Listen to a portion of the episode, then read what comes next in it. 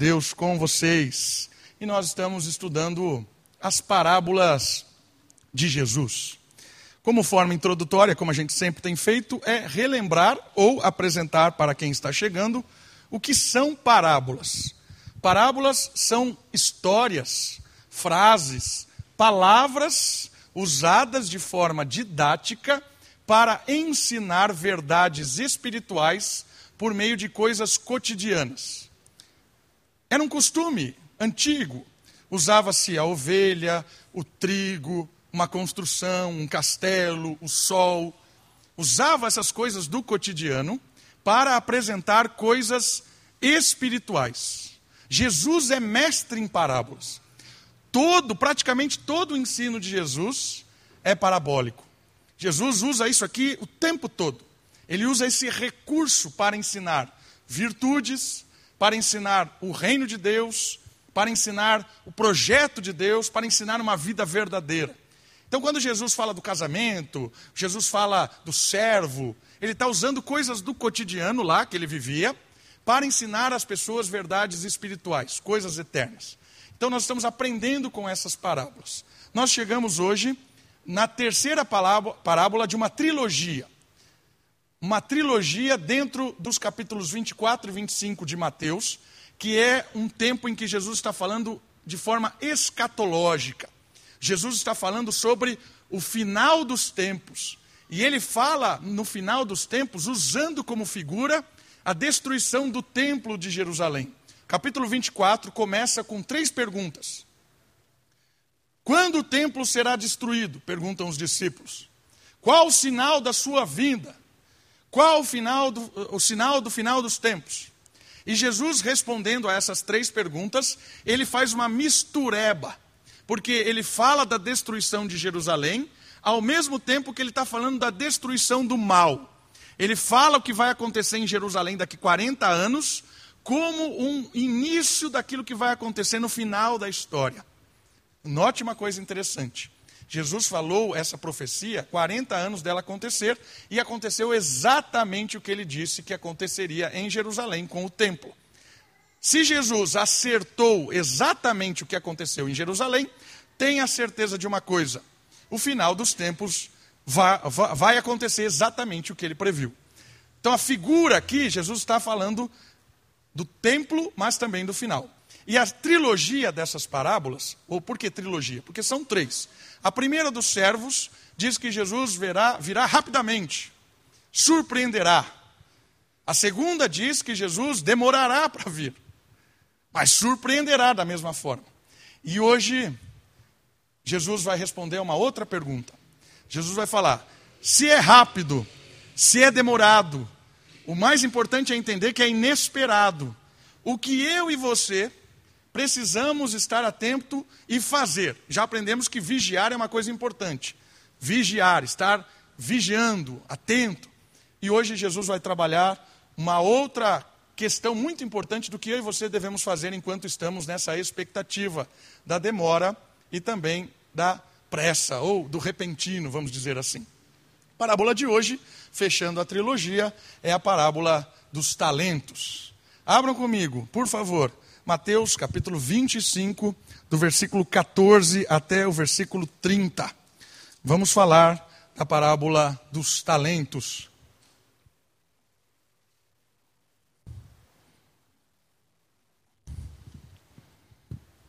Estão comigo? Evangelho de Mateus, capítulo 25, versículo 14. Parábola dos talentos. Diz assim a palavra de Deus: Também é como um homem que, ausentando-se do país, chamou seus servos e lhes entregou seus bens. A um deu cinco talentos, a outro dois, e a outro um, de acordo com a capacidade de cada um. E saiu em viagem. O que havia recebido cinco talentos foi negociá-la imediatamente e ganhou mais cinco. Da mesma forma, o que havia recebido dois ganhou mais dois. Mas o que havia recebido um foi cavou um buraco na terra e escondeu o dinheiro do seu senhor. Depois de muito tempo, o senhor daqueles servos voltou para acertar contas com eles. Então, chegando o que havia recebido cinco talentos, apresentou-lhe mais cinco talentos e disse: Senhor, entregaste-me cinco, aqui estão mais cinco que ganhei. E o Senhor lhe disse: Muito bem, servo bom e fiel. Fostes fiel sobre o pouco, sobre muito te colocarei. Participa da alegria do teu Senhor. Chegando também o que havia recebido dois talentos, disse: Senhor, entregaste-me dois talentos, aqui estão mais dois que ganhei. E o Senhor lhe disse: Muito bem, servo bom e fiel. Foste fiel sobre pouco, sobre muito te colocarei. Participa da alegria do teu Senhor. Por fim, chegando o que havia recebido um talento, disse: Senhor, eu sabia que és um homem severo, que colhes onde não semeaste e recolhes onde não plantaste. Então fiquei com medo e fui esconder na terra o teu talento. Aqui tens o que é teu. Mas o Senhor lhe respondeu: Servo mau e preguiçoso, sabias que como que colho onde não semeio e colho e recolho onde não plantei? Devias então entregar meu dinheiro aos banqueiros, e ao voltar eu teria recebido com juros. Tirai dele o talento e entregai ao que tem dez talentos. Em verdade vos digo, Opa, pulei a página. Pois a todo o que tem mais lhe será dado, e terá com fartura. Mas ao que não tem, até aquilo que tem lhe será tirado. Lançai o servo inútil, inútil nas trevas exteriores. Ali haverá choro e ranger de dentes. Queridos, o papo de hoje é sobre mordomia. A palavra mordomia aqui é no sentido de usar aquilo que não é seu. Mordomia tem o aspecto do mordomo, aquele que administra, que cuida, que arruma. Mordomo é aquele que faz acontecer dentro de uma casa, por exemplo. O despenseiro da casa, que cuida da dispensa, que administra. Mordomia é aquilo que tem a ver com o que você faz com aquilo que te dá. E essa parábola é sobre isso. Lembra? É uma parábola. É uma historieta de Jesus usando alguns costumes da época para ensinar sobre mordomia, aquilo que Deus nos dá para como nós estamos usando. Então, olha só, a parábola de hoje vai chamar a nossa atenção. Enquanto nós esperamos o retorno do rei, nós devemos agir com mordomia. Devemos estar trabalhando, servindo aquele que é o Senhor de todas as coisas. Esse é o papo de hoje. Olha só, nesta terceira parábola sequencial a respeito de seu retorno, Jesus aborda a questão da diligência cristã. O que é diligente? É estar ativo, envolvido, participando. Essa é a ideia de diligente. O contrário é negligente. Negligenciar, negar, não se envolver, não quer. Então aqui o papo é sobre diligência cristã, mordomia.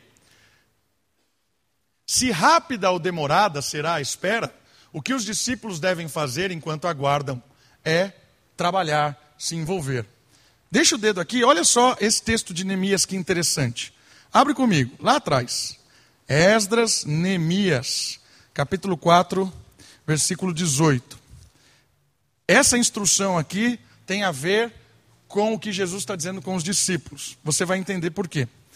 Neemias, capítulo 4, versículo 18. Está depois de Esdras. 4,18. Diz assim a palavra de Deus. Cada um dos construtores, eles estavam construindo, reconstruindo, né? O templo, a cidade e tudo mais. Cada um dos construtores trazia a espada à cinta. E assim trabalhava na construção e o que tocava a trombeta estava ao meu lado. O que, que Neemias está falando? Enquanto eles trabalhavam na reconstrução de Jerusalém, eles estavam com a espada, estavam atentos, vigiando, estavam observando o que estava acontecendo. Então, a reconstrução era algo que eles trabalhavam e vigiavam. Eles estavam atentos aos adversários, aos problemas, para que, se precisasse, arrancasse a espada, mas ao mesmo tempo eles assentavam tijolo. Essa é a ideia da parábola de hoje. Nós estamos na expectativa do rei, estamos na expectativa do reencontro com Cristo. O que é que nós fazemos? Vigiamos e trabalhamos. Estamos com a espada na expectativa, atentos a tudo que está acontecendo, mas ao mesmo tempo assentando tijolo, trabalhando, se envolvendo. Essa é a ideia dessa parábola. Olha, outra coisa importante: talento aqui não tem a ver com aquilo que a gente já imagina. Né? Olha que pessoa talentosa. Por isso, normalmente, quando a pessoa lê esses talentos aqui, já associa com dons espirituais. Olha, Jesus está falando dos dons que ele deu para cada um. Isso é verdade. Tem a ver com dom e você vai ver, nós vamos trabalhar aqui na parábola que Deus distribuiu dons para cada um. Então, talentos tem a ver com isso. Mas a questão é que talento não é, é, talento aqui não é isso. Talento não é habilidade. Talento não tem a ver com talentoso. Talento tem a ver com medida ou peso de dinheiro. É disso que se trata. Que às vezes era pago em moeda, ouro ou prata. A ideia neste ensino não está ligada diretamente com habilidades.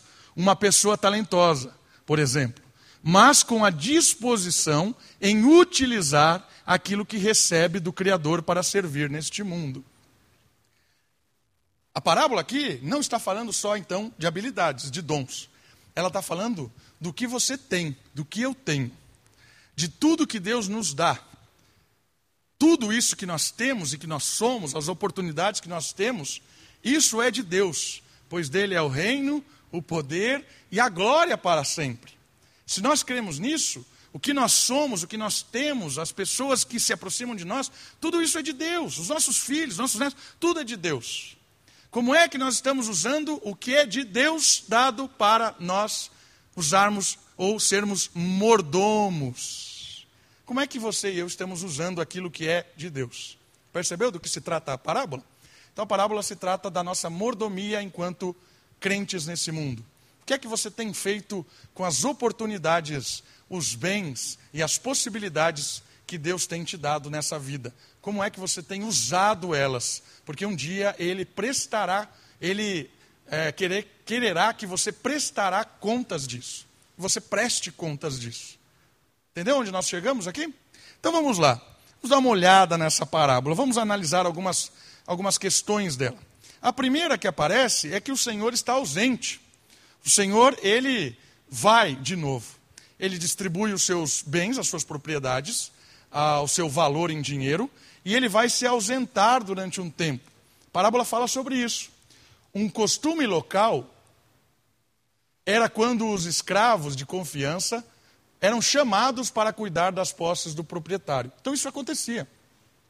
O senhor que tinha alguns escravos, e a palavra aqui servo é escravo, quando o senhor ia viajar, sair, ele chamava alguns escravos de confiança e delegava algumas funções especiais dentro ali da sua propriedade. Então Jesus está usando de novo um contexto lo local, algo cultural, para ensinar verdades espirituais. Em sua ausência, Jesus chama um povo e lhe partilha bens para que façam prosperar aquilo que lhe pertence. O primeiro ensinamento da parábola tem a ver comigo e com você com a partilha que Deus nos dá. Jesus chama um povo. Assim como esse Senhor chamou os seus escravos, Jesus chamou os seus escravos. Nós somos servos de Cristo. Ou somos servos de Cristo ou somos servos de algum ídolo. Aqueles que foram é, entregues a Cristo, porque o Pai é quem dá, aqueles que um dia se converteram, entenderam a mensagem da cruz, se converteram, entregaram a sua vida a Jesus, são escravos de Cristo. E os escravos de Cristo foram chamados como povo e Deus partilhou com esses. Deu talentos. Isso é muito legal. Percebam uma coisa: quem você é e o que você tem é de Deus. E Ele está ausente, no sentido que Jesus disse: Eu irei, mas retornarei. E aí, quando os discípulos estão olhando Jesus subindo, né, chegam os anjos e falam para eles assim: O que vocês estão olhando? Está no livro de Atos. Vamos embora. Assim como ele está indo, vocês o verão voltar. Mas agora não é a hora de contemplar, agora não é a hora de ficar olhando o céu, agora é a hora de se envolver. Ele vai mandar o Espírito, e esse Espírito vai empoderá-los para uma missão. Na ausência de Jesus, ele delegou poderes espirituais para o seu povo e ele dá condições do seu povo de ministrar neste mundo. Parábola se trata de um Deus que é dono de tudo. Ele é dono da sua vida, da minha vida, ele é dono da, dos nossos talentos, agora usando talentos como habilidades. Ele é dono dos nossos dons, que é o próprio Espírito que distribui conforme ele quer. Ele é dono das nossas posses, ele é dono do ouro e da prata. Ele é o dono de tudo. Nós somos mordomos. Esse é o primeiro ensinamento da parábola. Eu e você o grupo, a comunidade, a igreja é mordomo de Deus. O segundo ensinamento da parábola é que há uma partilha desses dons. Olha lá os copos diferentes. E esse repartir dos talentos é diferente. Por que, que é diferente? Note algumas coisas. A distribuição foi feita conforme a capacidade de cada um. Percebeu isso? Olha lá, versículo 14. Versículo 15, no final. De acordo com a capacidade de cada um. Olha que interessante isso. Deus distribuiu conforme a capacidade de cada um. O que isso quer dizer? Somos diferentes. Olha lá o copinho. É, esse aqui sou eu, um pouquinho mais gordinho. É? Mas olha os copinhos aqui. É? Percebeu? Somos diferentes. Quantidade dentro de líquido é diferente. Florzinha em cima é diferente. Estrutura embaixo é diferente. Deus nos fez diferentes e distribuiu os seus talentos, as suas diferentemente conforme a capacidade que ele mesmo nos dá. Vamos aprender com isso. A distribuição foi feita conforme a capacidade de cada um. O dono dos talentos utilizou como critério o conhecimento que tem de cada um de seus servos para o desempenho da sua função. Isso nos ensina que não há uma medida categórica e que cada um é responsavelmente único para prestar contas. Atente a isso. Quem é que te formou? Quem é que te fez desse jeito? Com essas habilidades, com esses dons, com coisas naturais. Você veio assim, original de fábrica.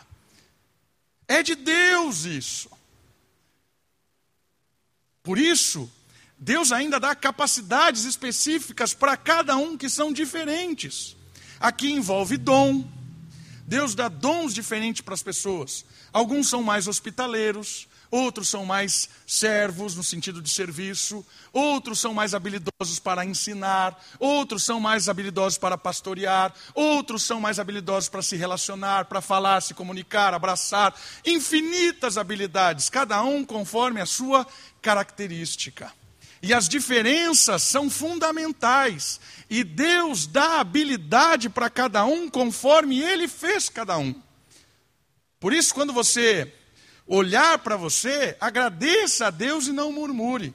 Não se compare com os outros. Porque você é desse jeito. Porque Deus tem um projeto maior e vai usar você desse jeito por projeto maior. Se a gente se compara com os outros, a gente se frustra ou a gente se acha grande demais. Olha como eu tenho muito mais habilidade do que o indivíduo ali para algo específico. Ou, nossa, como eu não sei nada diante da imensidão. Não faça isso, não faça isso.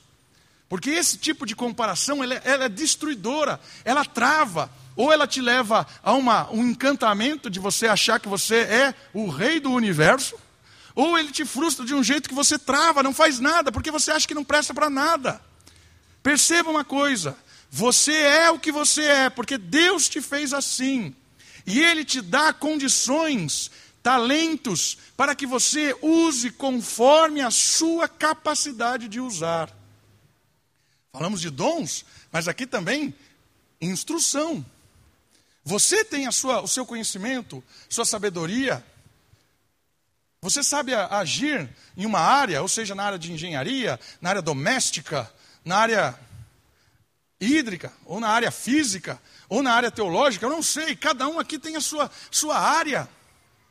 Isso não serve de comparação, isso serve de complemento. E Deus dá habilidade, Deus dá as coisas, Deus dá bens, Deus dá coisas para que a gente sirva.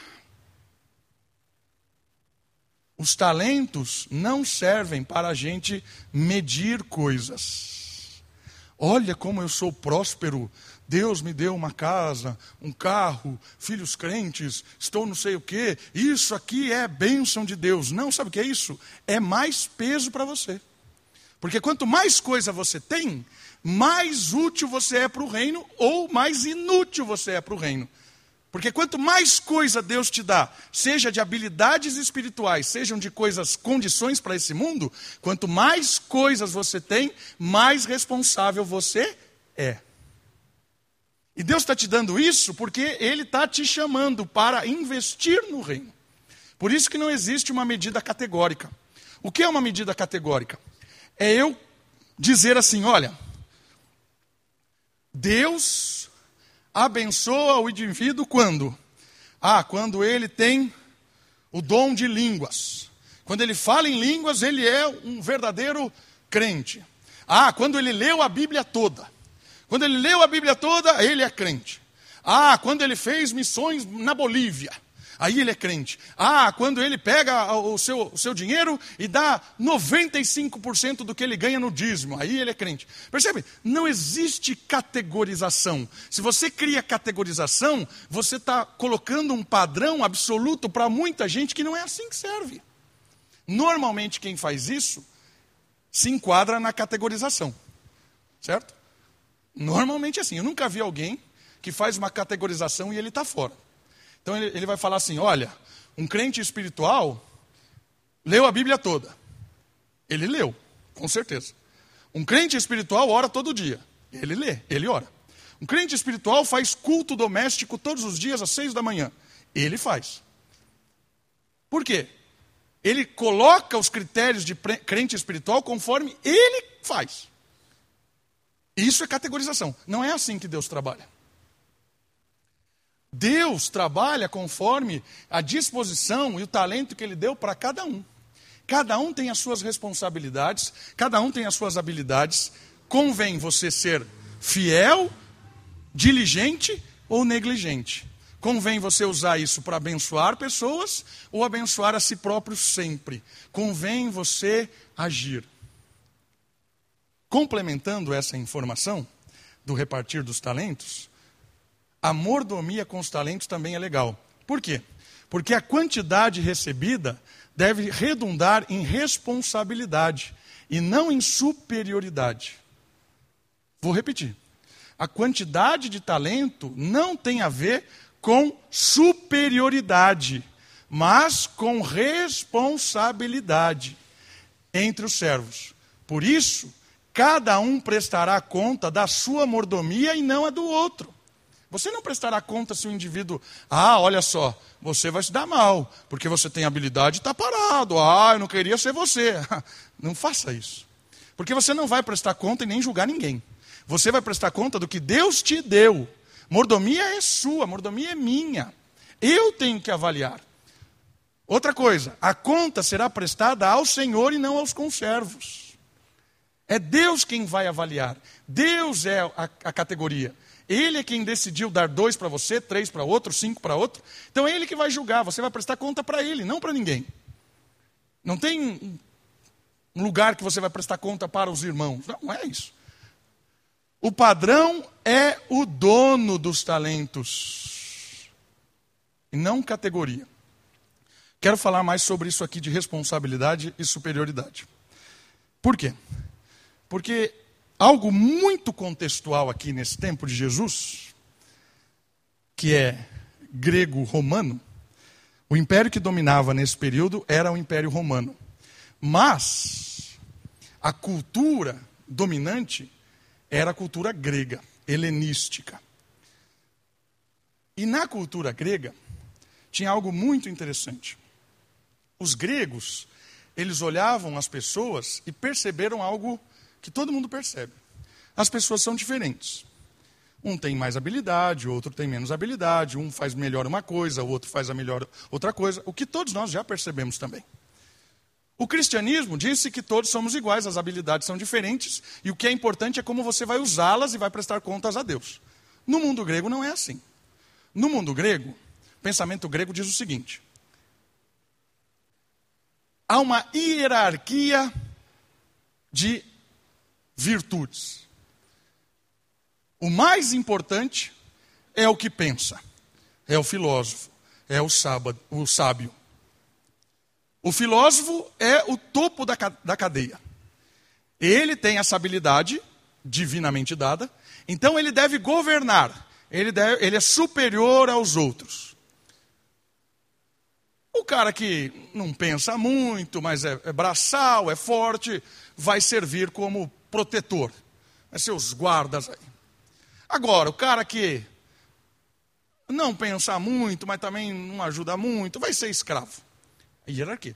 O pensamento grego aceitava a escravidão facilmente e ainda defendia a escravidão. Quem não pensa e não é forte para se defender, tem que capinar mesmo. É a única coisa que serviu para você. Né? Capinar e acabou. O pensamento grego era esse. Note uma coisa muito interessante.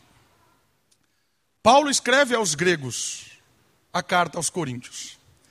Capítulo 12, 13 e 14 tem um, um, um confronto de habilidades. Porque eles estavam pensando que quem era maior? Quem falava em línguas, lembra disso? Quem falava em línguas era o maior, porque tinha maior experiência espiritual. E Paulo está dando um golpe na cultura grega, está dizendo assim: vocês estão olhando as coisas como gregos, vocês estão entendendo que as habilidades e os bens formam uma hierarquia. Olha, você é mais espiritual porque fala em línguas, você é mais espiritual porque ensina, você é mais espiritual porque não sei o quê. Vocês estão criando uma hierarquia que não existe. E Paulo está dizendo assim: no cristianismo, sabe qual é a diferença? É como você usa o que você tem e não o que você tem. Na prática, você pode ser um ótimo professor, ensinar com uma didática extraordinária fantástico, incrível, pessoas babam. Até aí, no cristianismo, nada de, nada de bom. No grego, sim. Professor, topo. Melhor. Pensamento cristão, não. Se esse professor usa dessa habilidade de forma egoísta, de forma soberba, mesquinha, trata as pessoas. Zero. Não serve para nada. Percebeu a inversão de valores aqui? Mundo grego, uma hierarquia. Quanto mais a pessoa tinha, mais ela mandava. Ela é superior. No cristianismo, não. No, cristianismo, o que torna alguém diferente é que ele, como ele usa os talentos que ele tem. Essa é a diferença.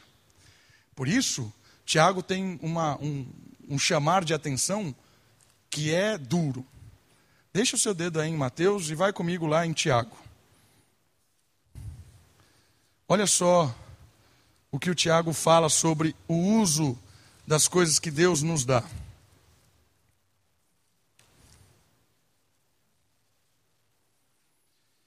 Logo depois de Hebreus, vem Tiago.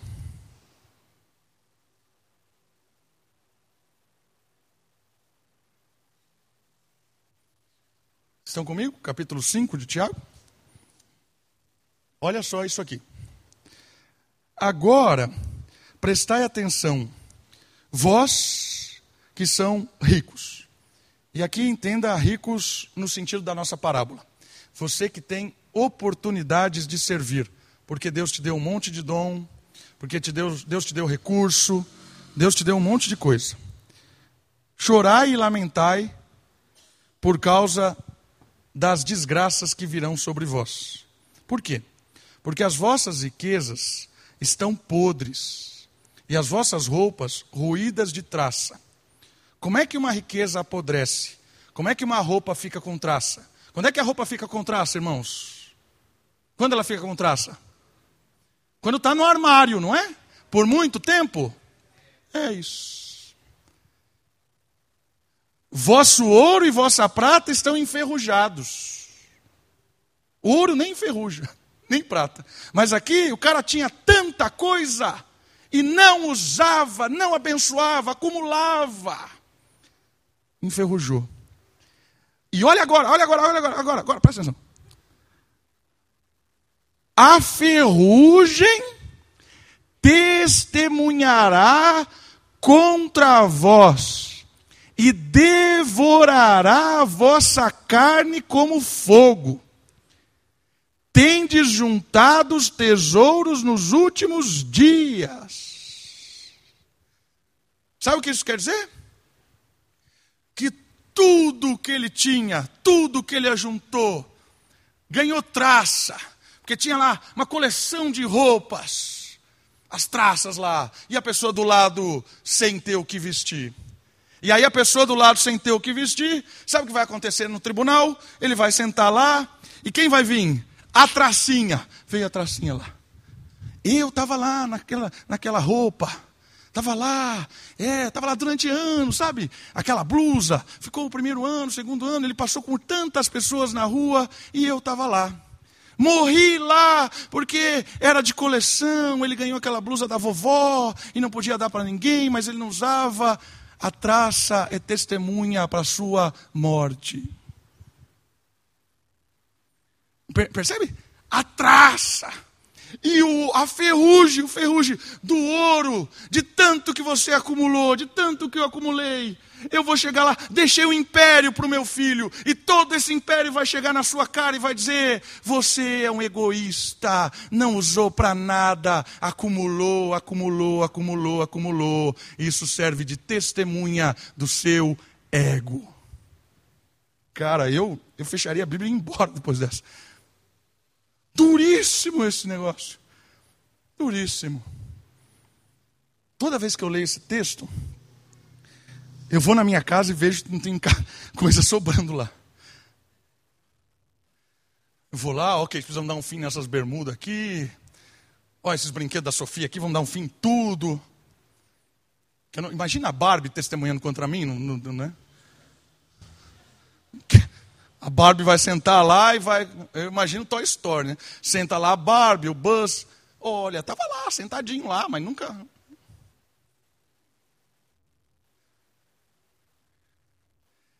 É disso que Jesus está falando aqui nos talentos. É disso. Jesus está dizendo para nós assim: sabe isso tudo que você tem? Tudo. Habilidade, dom, oportunidades, condições, seja financeira ou de influência, tudo, tudo que você tem, tudo é de Deus. Está dado para você. Isso não é uma hierarquia. Isso não te torna mais importante do que ninguém. Não te torna. O fato de eu ter tido a oportunidade de estudar e concluir um curso de doutorado, isso não me faz mais teólogo do que ninguém aqui. Não me faz mais espiritual do que ninguém aqui. Não me faz mais nada melhor do que ninguém aqui. A única coisa que o curso de doutorado me dá é um peso de responsabilidade de usar isso para abençoar pessoas. Mas em algum momento eu acho que esse título me torna melhor do que alguém, me coloca numa situação melhor do que a outra pessoa, servo mal e negligente meu diploma vai sentar no tribunal e vai testemunhar contra mim. Por isso, aqui é um, um ponto-chave. Para eu e você olharmos a nossa vida e percebermos quantas oportunidades nós temos de abençoar pessoas testemunhando do reino, do amor, da justiça. Né? esse aqui não é um discurso de Jesus para a pobreza. Tudo que você tem. Não, não é isso. Porque você percebeu o livro de Atos? Tem mulheres ali no livro de Atos, muito influentes e muito poderosas, com muito recurso. E essas mulheres, o texto bíblico nunca diz que elas abandonaram nada. O texto bíblico diz que elas investiam no ministério de Jesus. Lídia, talvez uma comerciante muito influente da região de Filipos. Ela investia no reino. Quando ela teve um encontro com Cristo, ela percebeu que o que ela tinha tinha que abençoar pessoas. Percebe? Ninguém aqui está fazendo voto de pobreza. Ninguém está dizendo que ninguém é melhor do que ninguém. Porque às vezes nós temos pobres, pessoas pobres, que não têm nada, e são arrogantes, soberbos, mesquinhos. E aquele trapo que ela tem, aquele trapo, vai servir como testemunha. Porque não é uma questão de quantidade, é uma questão de disposição para o serviço. Perceba, o que tomou mais na parábola não é o que recebeu mais, porque o que recebeu mais usou bem. O que recebeu cinco e o que recebeu dois Usaram bem. Quem foi advertido na parábola foi quem recebeu um. Teoricamente, foi o mais pobrezinho aqui. Que menos tinha recurso. Mas é o que mais foi temeroso. O que mais escondeu. O que mais guardou. O que mais não se envolveu. Percebe que não é uma questão de quantidade, de novo? Porque às vezes nós temos pessoas com uma única coisinha, mas é mesquinho, né? Esconde. Ah, não vai, não vai pegar isso aqui não. Mesquinho. Tem nada, mas é mesquinho. Servo mau e negligente. Percebeu? Não é quantidade, é disposição para se envolver. Do que nós estamos falando? Talentos, habilidades, dons, recursos, oportunidades. É disso tudo que nós estamos falando. E eu tenho certeza, todos nós aqui temos. Todos. Alguns mais habilidades em uma coisa, outros em outras. Alguns mais recursos em uma coisa, outros em outras. Todos nós temos. Todos nós aqui vamos prestar contas aos, ao dono do recurso. Não ao pastor, não à igreja, ao dono do recurso. Então, o que Deus te deu, use. Use de forma a abençoar pessoas. E no dia do juízo, tudo aquilo que você usou, os seus dons, talentos, seus recursos, oportunidades, testemunharão positivamente. Servo bom, servo fiel, vem agora na alegria do Senhor. Essa é a ideia. Vamos falar rapidamente do servo do servo fiel. A fidelidade dos servos ao Senhor custou a sua infidelidade a muitas outras coisas da vida. O que o Senhor elogia não é a capacidade nem a força, mas a devoção. Percebe isso?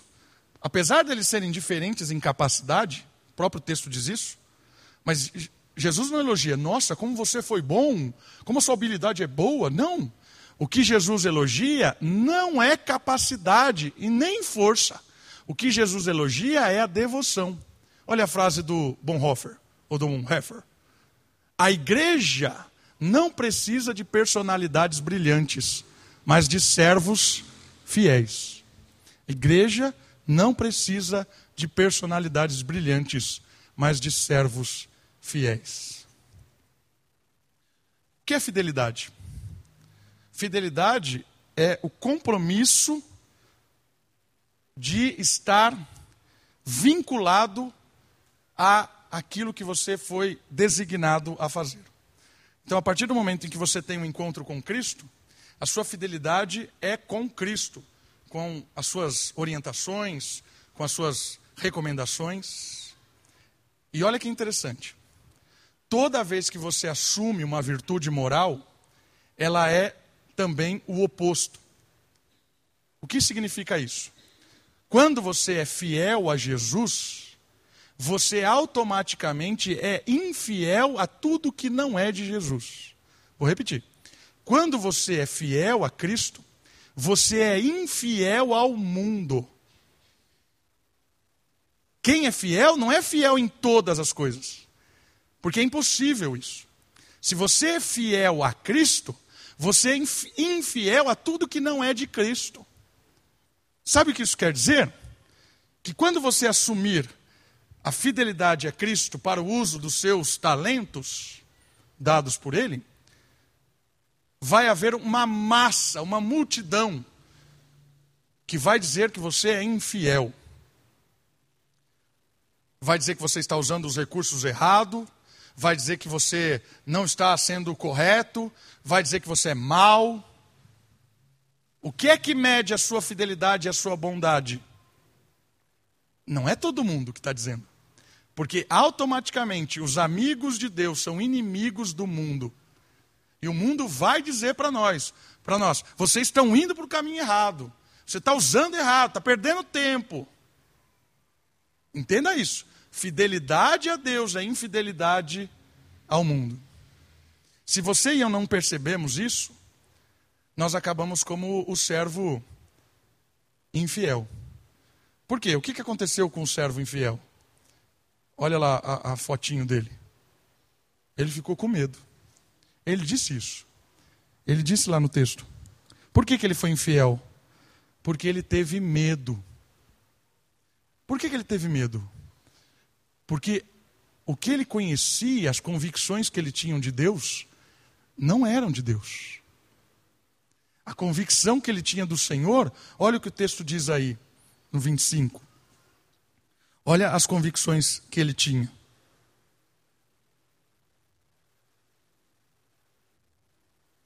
25, 25. Então, ah, aqui, 24. Por fim, chegando que havia recebido um talento, disse: Senhor, eu sabia que és um homem severo. Olha só, convicção que ele tinha.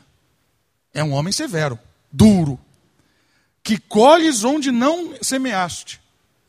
Como que alguém vai colher onde não semeia? E recolhes onde não plantastes.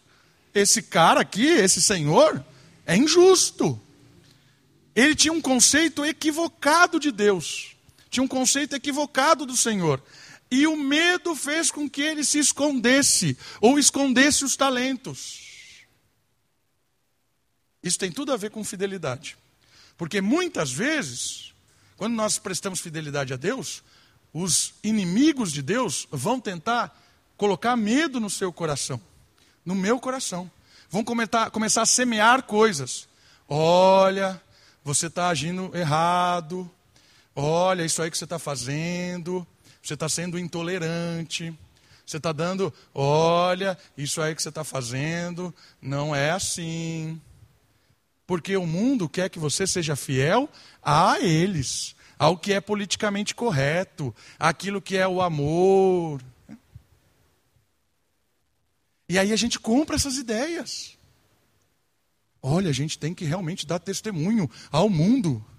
Que testemunho ao mundo? A gente tem que dar testemunho a Cristo. Fidelidade é Cristo. O mundo tem que se impactar com o nosso testemunho. Eles não vão ficar felizes. Olha que igreja! Oh, maravilhosa! Não!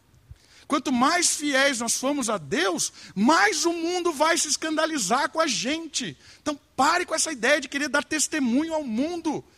Nesse aspecto de ser fiel ao mundo, ficar com medo de dizer verdades bíblicas, de viver de forma bíblica, fica com medo, quer ter aplausos. Ai, que igreja boa! Para com isso.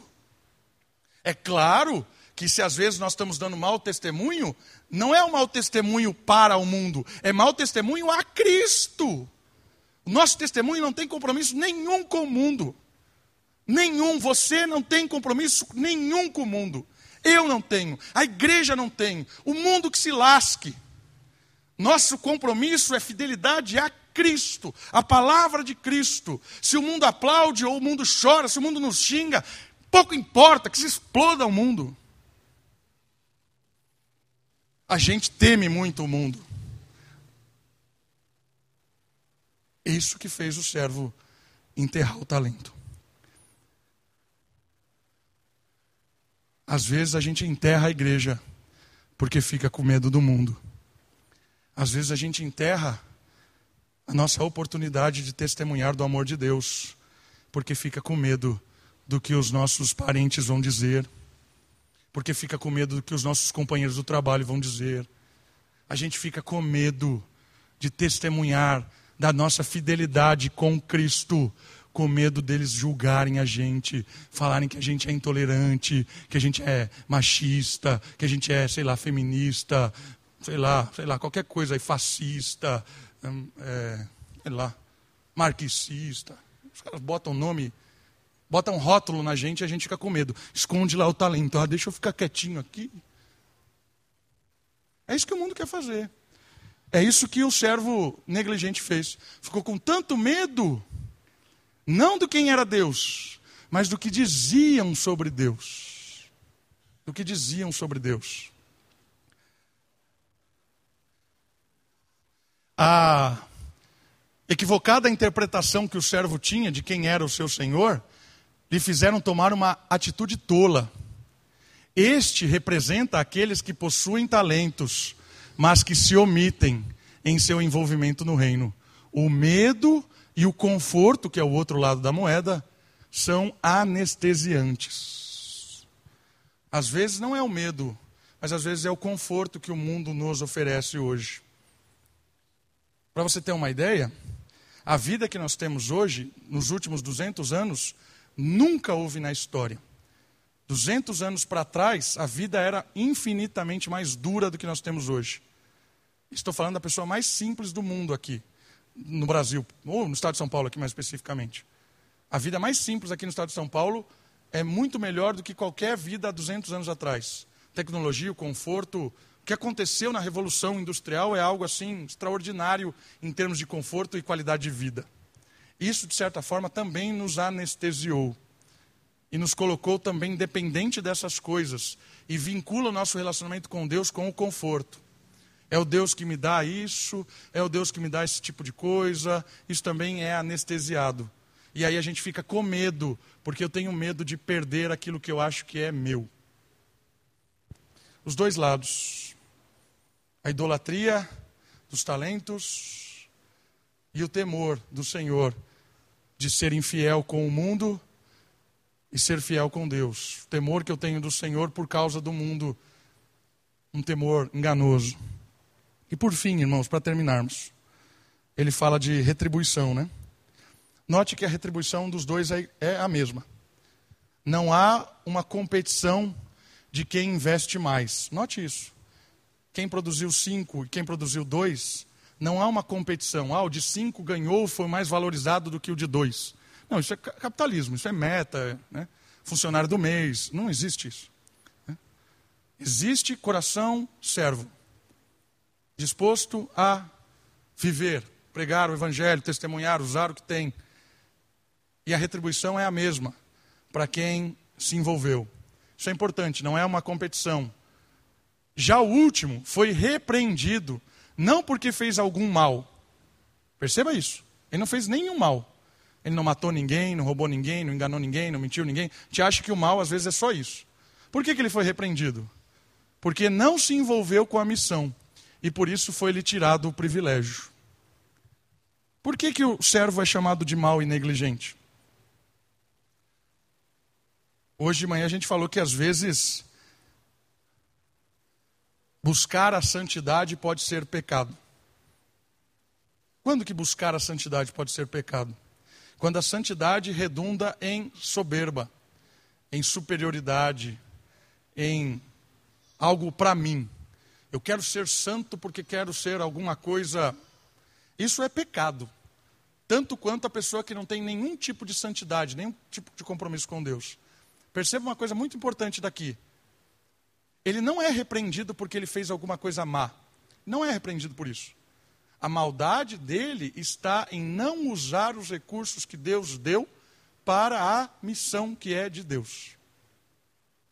Ele é repreendido por ser confortavelmente enterrou o recurso e ficou de boa. Ficou na paz. Não teve ousadia de investir. Essa é a chamada de atenção interessante para nós. Saiba de uma coisa, não interessa os resultados que você ou eu produzimos. Interessa. Interessa. O que interessa é a sua condição e a sua disposição de se envolver. Pode ser que ninguém saiba. Ninguém.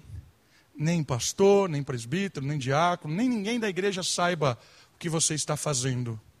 Mas Deus sabe. Deus vai retribuir. Deus é quem vai dizer: servo bom, servo envolvido. Sobre esse pouco que eu te dei, agora você vai entender o que é herdar a terra. Porque os mansos herdarão a terra. Está no Sermão do Monte. Não se preocupe se alguém está vendo quando você ora pela igreja, quando você dedica tempo de oração na sua casa. Não se preocupe se alguém está julgando ou falando, ah, você não faz nada, mas não percebe que você lá investiu uma hora, uma hora e meia orando.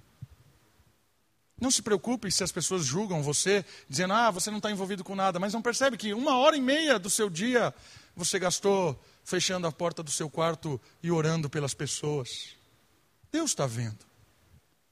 Não se frustre se ninguém viu o quando você pegou uma oferta e deu para alguém para fazer algo. Ninguém viu. Não se preocupe se ninguém viu. Deus viu. Não se preocupe se as pessoas vão reconhecer os seus méritos ou as suas ações nesse mundo.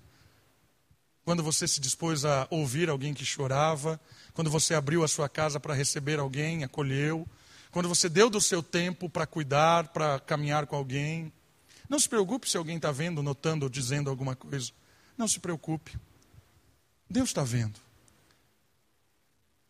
O reino de Deus é um reino de anônimos. A história de Deus é uma história de anônimos. Quanto mais anônimo nós somos, mais Cristo brilha. Se ninguém nunca te reconhecer, Deus sabe. Deus sabe. Não se preocupe com isso. Deus sabe. Vamos orar? Baixe sua cabeça, feche seus olhos. Vamos agradecer ao Senhor, pedir a Ele que possamos nos envolver, possamos usar nossos talentos para a obra que é dele. Pai de amor, muito obrigado pela tua graça, pela tua misericórdia. Que o Senhor nos ajude a ser fiel ao Senhor, exclusivamente ao Senhor e à Sua palavra, e que essa nossa fidelidade ao Senhor redunde em transformação nesse mundo, em acolhimento das pessoas, em bênção, em resgate, que pessoas venham ser transformadas pela nossa fidelidade ao Senhor. Ó Deus, tenha misericórdia de mim, tenha misericórdia de nós, porque o Senhor realmente nos dá muito mais do que precisamos em tudo, seja em conhecimento, seja em tempo, em recursos. O Senhor dá muito mais do que nós precisamos, todos nós aqui sabemos disso, somos gratos por isso. E sonda o nosso coração, nos ajuda a ser bênção neste mundo, a nos envolvermos, a estar atento ao, ao ouvir, é, é, ao falar das pessoas que precisam, que a gente também seja sábio para não cair no conto dessas, desses enganos desse mundo. Ó oh, Pai, tenha misericórdia de nós, cuida de nós, nos ajude a sondar o nosso coração e a vincular ao, ao Senhor. Obrigado, Pai. Oramos no nome de Jesus. Amém.